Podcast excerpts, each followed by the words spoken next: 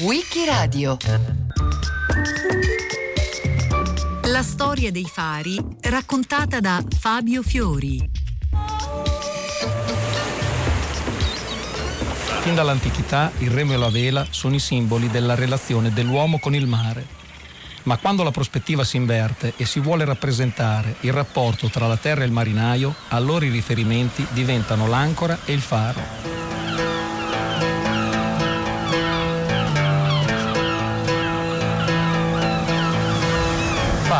Parola mediterranea per eccellenza, perché con leggere variazioni si dice anche in greco, spagnolo e francese mentre per gli anglosassoni è semplicemente lighthouse. Del resto, la parola faro deriva dal primo leggendario costruito sull'isoletta di Faros, di fronte al porto di Alessandria d'Egitto, nel III secolo a.C.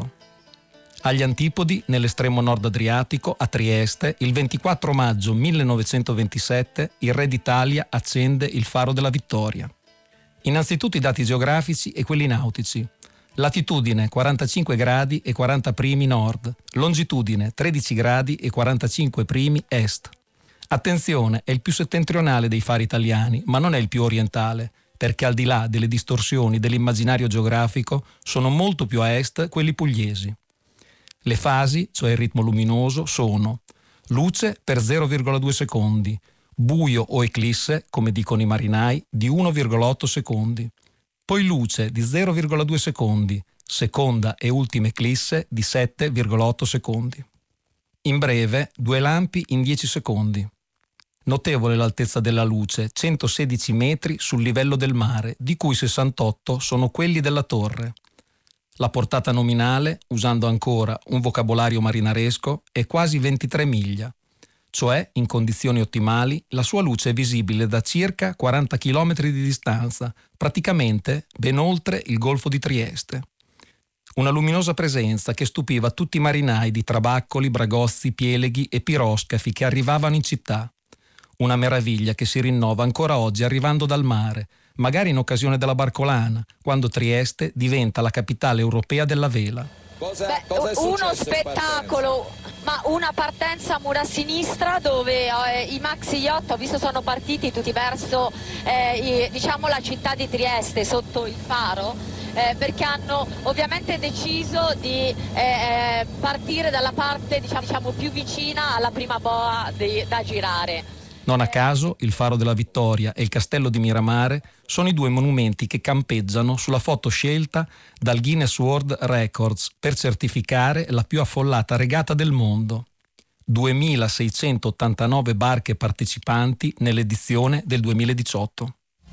Barcolana è un gigantesco evento collettivo in cui la città si riconosce Chiariamo subito che questo faro è stato ideato e progettato innanzitutto come un monumento celebrativo alla vittoria della Grande Guerra, ai marinai caduti e alla riunificazione di Trieste all'Italia. Costruito per onorare l'irredentismo, ma diventa protagonista di quella che gli storici hanno chiamato la guerra dei monumenti, particolarmente accesa durante il ventennio fascista. Una guerra combattuta demolendo simboli altrui e costruendone di propri nella cieca e tragica disputa tra nazionalismi italiano e jugoslavo. L'idea originaria del faro è dell'architetto Arduino Berlam, acceso irredentista triestino, nato nel 1882 ed esule durante la Prima Guerra Mondiale in Italia. Ma un faro monumentale, come ogni altra grande e costosa architettura, richiede non una semplice per quanto geniale intuizione artistica. La sua costruzione presenta tutte le difficoltà progettuali ed economiche legate alla realizzazione di una grande opera, una torre in calcestruzzo di quasi 70 metri d'altezza, a cui si assommano quelle legate alla funzione nautica, perché poi quello della Vittoria era ed è un segnalamento marittimo.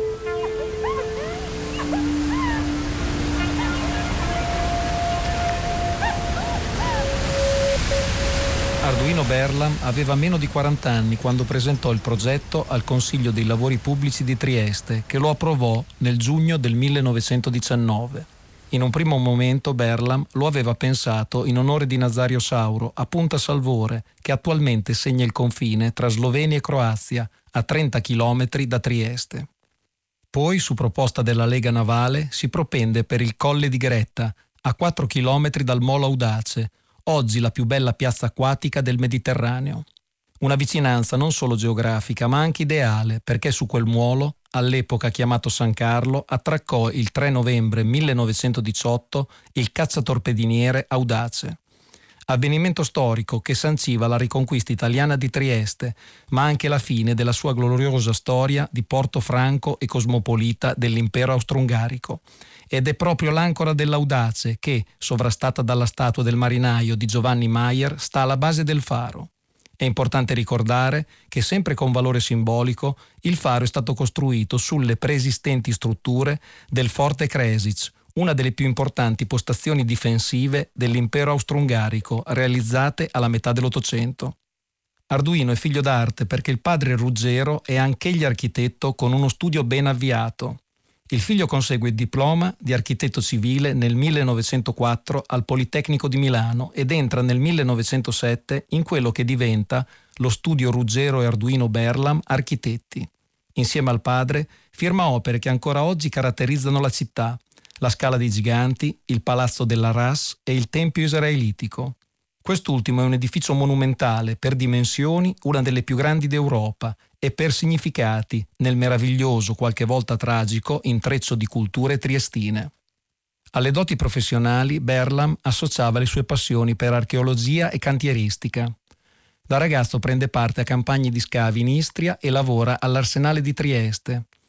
Tramite due zii macchinisti navali del Lloyd visita le officine e si appassiona alle potenti macchine e agli eleganti scafi.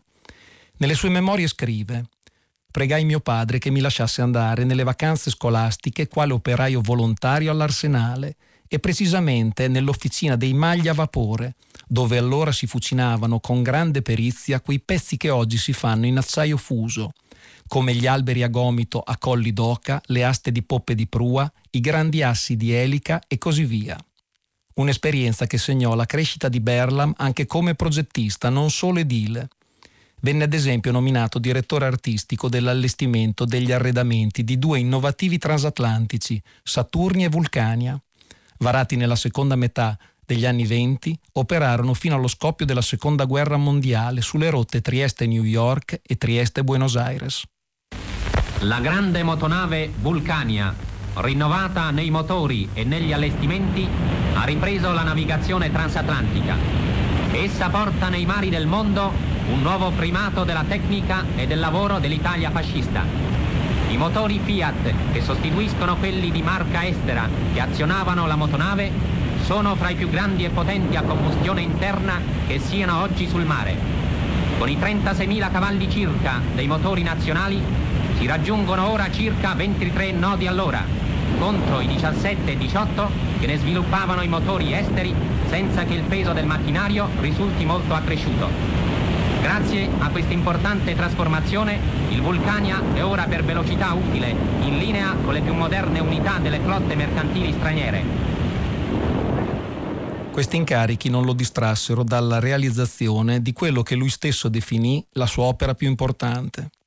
Un progetto molto ambizioso che, oltre a non poche difficoltà economiche, richiedeva una sinergia operativa non sempre efficiente tra Consiglio Superiore dei Lavori Pubblici, Commissione per i monumenti commemorativi di guerra, Ufficio Antichità e Belle Arti, Marina Militare, Lega Navale e chissà quanti altri enti.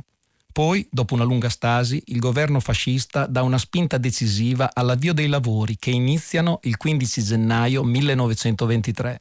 Pochi mesi prima Guido Cirilli era stato nominato direttore tecnico dei lavori. Tra lui e Berlam i rapporti furono a dir poco difficili. L'architetto lamentava anche per iscritto delle incomprensioni e dei continui screzi con il direttore. Problemi tecnici che richiesero l'istituzione di una commissione interparlamentare ma anche artistici, perché sul gruppo scultoreo da porre alla base non mancarono le divergenze. Alla fine si optò per un marinaio ignoto, una statua massiccia, alta più di 8 metri, scolpita da Giovanni Maier nella bianca pietra d'Istria, che ricopre il faro. La base è invece rivestita della grigia pietra del Carso, tutta la struttura in cemento armato, un materiale innovativo all'epoca. La torre s'alza da una base quadrangolare che a sua volta poggia su una gradinata monumentale. Oltre all'ancora e alla statua c'è un'epigrafe dedicatoria. 1927. Splendi e ricorda i caduti sul mare. 1915-1918. Si legge sulla pietra che riprende probabilmente un verso di Gabriele D'Annunzio. È un'opera straordinaria, Lisippo. Pensi? Sembra modellata da un dio. La colonna termina con un capitello a terrazzo su cui poggia la lanterna, un faro colonna che rivisita l'ordine ionico per scelte architettoniche e proporzioni. Forme classiche a simbolizzare le ambizioni italiane sul Mediterraneo. La sovrastante lanterna è un cilindro con strutture interne in bronzo a cui sono fissati 48 cristalli, oltre i 5 della porta, il cuore luminoso è una piccola lampadina da 1000 watt, potenziata dall'ottica rotante di cristalli su supporto metallico che non è fissato, ma galleggiante su un bagno di mercurio al fine di garantire la perfetta posizione. La lanterna è coperta da una cupola in rame decorata a scaglie, su cui svetta la statua della Vittoria Lata, sempre opera di Mayer una grande statua alta quasi 7 metri, capace di resistere alle frequenti e violentissime scorribande della Bora, la regina intrastata del Golfo. Una barcolana per velisti esperti e marinai veri, una coppa d'autunno all'insegna della Bora Scura e quanto prospettano le previsioni dell'Osservatorio Meteo Regionale dell'ARPA a meno di un ritardo della perturbazione prevista in arrivo tra la notte e la mattina di domani nell'Alto Adriatico. La Bora dovrebbe soffiare a 20 nodi con raffiche fino a 30 nell'orario previsto per la partenza, ovvero le 10.30 del mattino, con refoli, per dirla la Triestina, sino a 40 nodi un paio d'ore più tardi. Dunque, a poco varrebbe la formula classica del posticipo di una o due ore della partenza già sperimentati in passato. Al vento sarà associato un brusco calo delle temperature e la pioggia che a quanto pare potrebbe presentarsi in modo più sporadico in golfo. Da qui i ragionamenti già partiti in seno al comitato organizzatore della società velica della Barcole Grignano. La prima ipotesi in campo, qualora tutto venisse confermato, sarebbe quella di escludere dalla competizione le imbarcazioni più piccole per evitare problemi agli equipaggi. Insomma, comunque vada, l'imperativo è quello della sicurezza per tutti, perché andare per mare, e chi se ne intende lo sa bene, può essere pericoloso e complesso anche in quello che molti velisti chiamano il lago dell'Alto Adriatico. Le sciocche de Bora non vanno mai sottovalutate.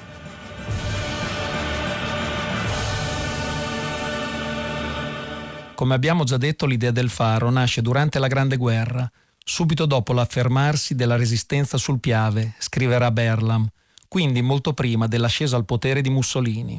Ma il progetto patriottico stenta a concretizzarsi e dovrà attendere diversi anni fino a trovare la calda simpatia, riprendendo le parole del tempo, del governo nazionale fascista, che di fatto lo farà rientrare nella sua ampia e articolata narrazione architettonica. La costruzione muraria del monumentale quadrato palazzo della civiltà italiana ad archi sovrapposti, che con l'attico si eleverà a 67 metri d'altezza, ha già raggiunto il sesto piano. Il faro della Vittoria, insieme al monumento ai caduti di Ancona, progettato tra l'altro dallo stesso Guido Cirilli, e al monumento al marinaio di Brindisi, sono i tre più significativi edifici d'epoca fascista bagnati dalle acque adriatiche. Icone marinaresche, testimoni anch'esse della strettissima relazione tra architettura e politica, tra edifici e propaganda. Mussolini fece un uso massiccio e programmato dell'architettura per educare le masse in senso fascista, servendosi della capacità di suggestione delle pietre. Con l'arcana potenza dell'architettura, utilizzando una definizione di Marcello Piacentini, si vuole imporre l'idea di un popolo di navigatori, riprendendo le parole scolpite sul Palazzo della Civiltà Italiana di Roma. Fari e monumenti celebrano il pericoloso e tragico mito fascista del Mare Nostrum. In questo contesto storico, gli antichi significati metaforici del faro vengono declinati alla propaganda mussoliniana e questa nuova civiltà trova nel faro uno dei suoi simboli prediletti. Durante il ventennio si costruiscono non solo decine di nuovi fari con funzione nautica, ma anche fari votivi, da nord a sud, dalle città alle montagne, in forma di statue o pinnacoli. È un fiorire di fari votivi. A Torino, a Minervino Murge, a Mormanno nel Pollino.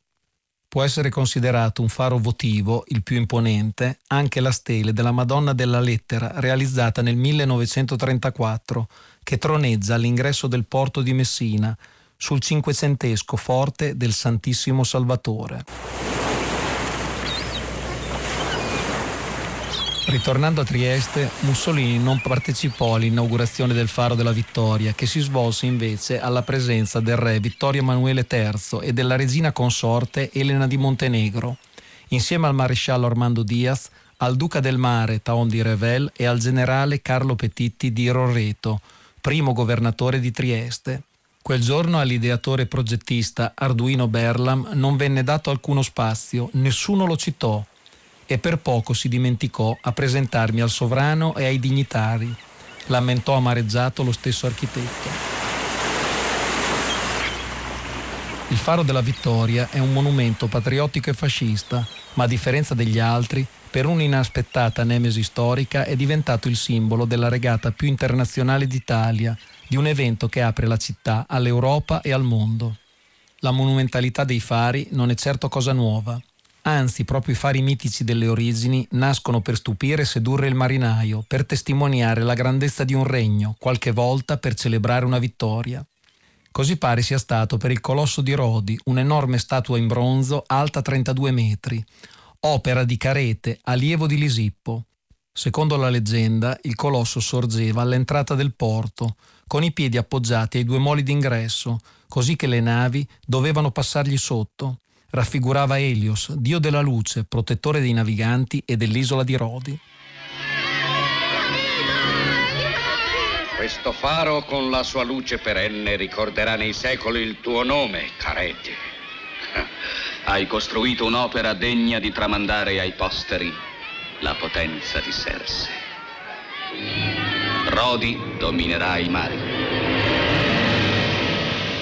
Passiamo dalle ricostruzioni sea western di Sergio Leone a quelle seicentesche e non meno fantasiose di Antonio Tempesta, pittore e incisore barocco che rappresentò l'altro grande faro dell'antichità.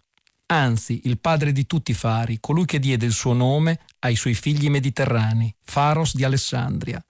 Questa era una delle sette meraviglie del mondo che Tempesta rappresentò a partire dalle stilizzazioni fatte su antiche monete o dalle descrizioni di Strabone e Plinio. Il faro di Alessandria, costruito nel III secolo a.C., fiammeggiò per nove secoli, cambiando poi funzione in seguito ai primi cedimenti, per crollare completamente nel XIV secolo. In tempi storici furono i romani a promuovere una massiccia campagna di costruzione dei fari. Erano torri costiere alla cui sommità venivano tenuti accesi fuochi, utili per la fiamma di notte e per il fumo di giorno. Di questi, oltre a testimonianze archeologiche, abbiamo preziose rappresentazioni musive per Ostia, Rimini e Classe, numismatiche per Messina. Sono scene di vita di mare, dove trovano posto fari e navi, con tanto di vele e remi, faristi e marinai intenti al lavoro, pesci e delfini guizzanti a prua e a poppa.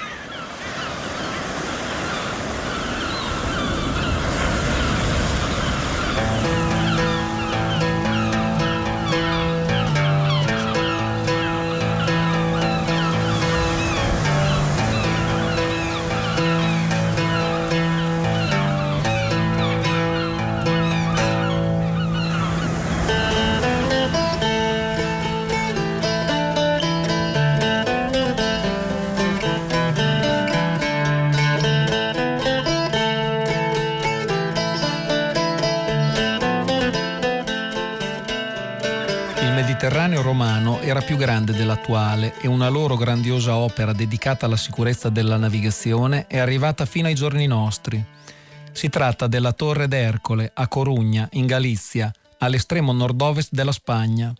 L'originale, costruito nel secondo secolo d.C., è stato più volte rimaneggiato e oggi è un'imponente torre in stile neoclassico, alta quasi 50 metri, che segna l'ingresso occidentale di uno dei più pericolosi golfi d'Europa, quello di Biscaglia, aperto alle tempeste atlantiche. Nell'immaginario il Medioevo è buio, anche sul mare, dove cade in rovina la rete semaforica romana. Forse non è stato esattamente così. Comunque interessanti sono le trasformazioni. Fari che diventano campanili a Pomposa sul delta del Po, o campanili con funzione di fari a Caorle e Lido di Venezia. Medievale la leggenda di San Venerio, protettore dei faristi, nato sull'isola di Palmaria all'ingresso del Golfo di La Spezia nel VI secolo e ritiratosi sull'isolotto del Tino dove accendeva tutte le notti un fuoco per guidare i naviganti. A lui è dedicata la preghiera del farista. La vita dei guardiani dei fari è scandita dai ritmi di un rituale, accendere e spegnere le luci.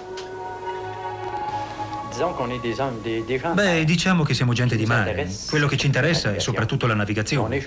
Anche perché noi altri ci siamo posti la domanda, ma non abbiamo trovato la vera risposta. Forse perché ci piace guardare le barche che passano. Capolavoro tardo medievale è il fanale di Livorno, la cui originaria costruzione risale ai primi anni del XIV secolo distrutto dai tedeschi in ritirata nel 1944 e ricostruito nelle forme antiche nel 1955. Una torre che in una guida ottocentesca della città si dice fra le più belle del mondo e della quale parla il Petrarca, edificato dai Pisani nel 1303, dopo l'abbattimento di quella alla Meloria, perché servisse di fanale al porto pisano stesso e da Livorno. Ancor più blasonata è la lanterna di Genova, icona transoceanica, soprattutto da quando milioni di emigranti si portarono in America il ricordo nel cuore. E il tempo si solleva quando il vento resta fermo e la brezza cessa di ispirare. Come la quiete prima che l'uragano stia iniziando e l'ora in cui la nave sta arrivando sempre con prosa ottocentesca, si diceva che risale a un'epoca remotissima ed è forse contemporanea alla formazione del genovese comune. La prima costruzione data al XII secolo, ricostruita nelle forme attuali nel XVI. Come quella di Livorno, sorse su uno scoglio prospicente il porto. La lanterna si compone di due torri sovrapposte a sezione quadrata, balconate che superano i 70 metri. È stato per secoli il faro più alto d'Europa, fino a quando i francesi non costruirono quello di Il Vierge nel Finisterre bretone nel 1902. La lanterna di Genova fu anche una delle prime in Italia a venire illuminata con una luce di prim'ordine lenticolare alla Fresnel nel 1841.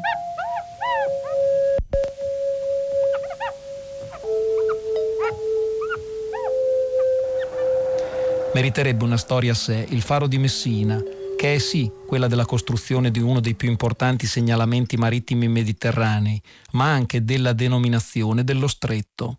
In uso fin dal Medioevo, divenne geopolitica nel XII secolo, col riconoscimento papale del regno delle due Sicilie, diviso nelle terre al di qua e al di là del faro.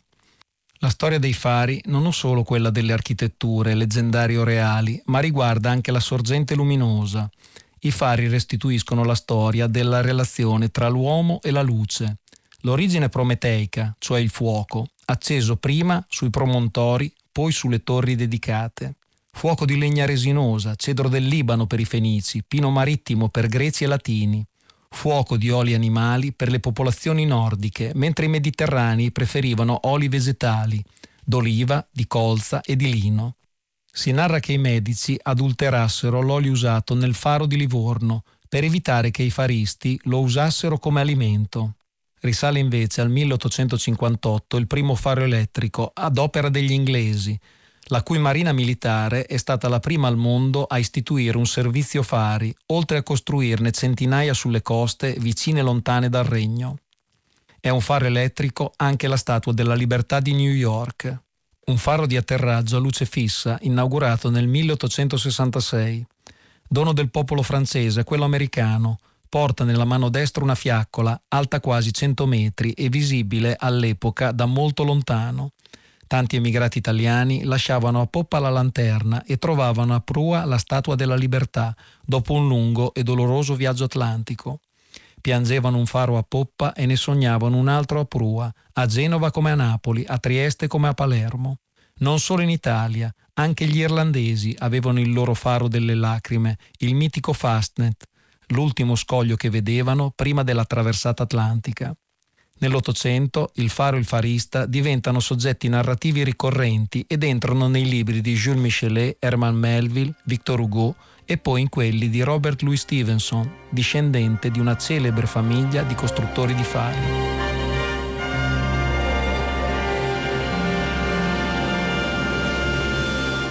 Faro in capo al mondo è il romanzo di Jules Verne, uscito postumo nel 1905 e diventato un film hollywoodiano nel 1971. Con protagonisti due star del calibro di Kirk Douglas, farista dal travagliato passato, e Yul Brinner, nei panni di uno spietato pirata. Il film ha una colonna sonora originale di grande fascino, composta ed eseguita da Piero Piccioni.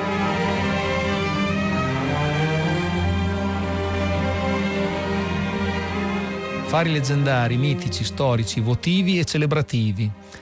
Se tante sono le città italiane che hanno elevato il faro a loro simbolo, solo Trieste ha due fari, entrambi monumentali, seppur per motivi diversi. Quello novecentesco della Vittoria e l'ottocentesca lanterna, spenta definitivamente nel 1969, a cui però sono molto affezionati ancora oggi i triestini costruito all'estremità del molo teresiano su quello che un tempo era lo scoglio dello Zucco, fu attivato nel 1833. Per l'epoca una costruzione imponente composta da una torre a sezione cilindrica a forma di colonna dorica che poggia su una più ampia torre massimiliana con un'altezza totale di 33 metri. Il fascio di luce era alimentato da 42 lucignoli ad olio d'oliva, visibili fino a 12 miglia nautiche di distanza un faro che svolgeva anche funzione di avvistamento e comunicazione, anticipando con un sistema di bandiere l'arrivo dei navigli, classificati per tipologia, compagnia e nazionalità. Esternamente c'era un grande barometro a colonna che informava sulla situazione meteorologica e con un colpo di cannone si scandiva il mezzogiorno era il più settentrionale dei segnalamenti adriatici realizzati dall'impero austro-ungarico in quella lunga luminosa via d'Oriente che scendeva fino a San Nicolò a Budua, estrema propagine montenegrina. Più di 60 fari costruiti nei punti cospicui del litorale adriatico a partire dal primo a Punta Salvore acceso nel 1818. Fari che segnavano la via d'ingresso ed uscita per Trieste, porto franco dell'impero, Facilitavano la navigazione agli antichi legni a vela che facevano ancora la spola tra le due sponde e alle moderne navi di ferro mosse da potenti motori dirette verso le Americhe attraverso lo stretto di Gibilterra o verso l'Oriente passando per il nuovissimo canale di Suez. La lanterna di Trieste era il primo o l'ultimo, a seconda delle direzioni, segnalamento sulle rotte del Lloyd austriaco, compagnia di navigazione in competizione con la famosa P&O, Trieste, città dei due fari, simbolo di due mondi, di un Oriente e di un Occidente che l'Adriatico unisce, che i due fari aiutano a navigare. Il 24 maggio 1927 viene inaugurato a Trieste il Faro della Vittoria. Fabio Fiori l'ha raccontato a Wikiradio a cura di Loredana Rotundo con Marcello Anselmo, Antonella Borghi, Natascia Cerqueti, Lorenzo Pavolini e Roberta Vespa. Per riascoltare e scaricare il programma vai sul sito di Radio 3 o scarica l'app RaiPlay Radio.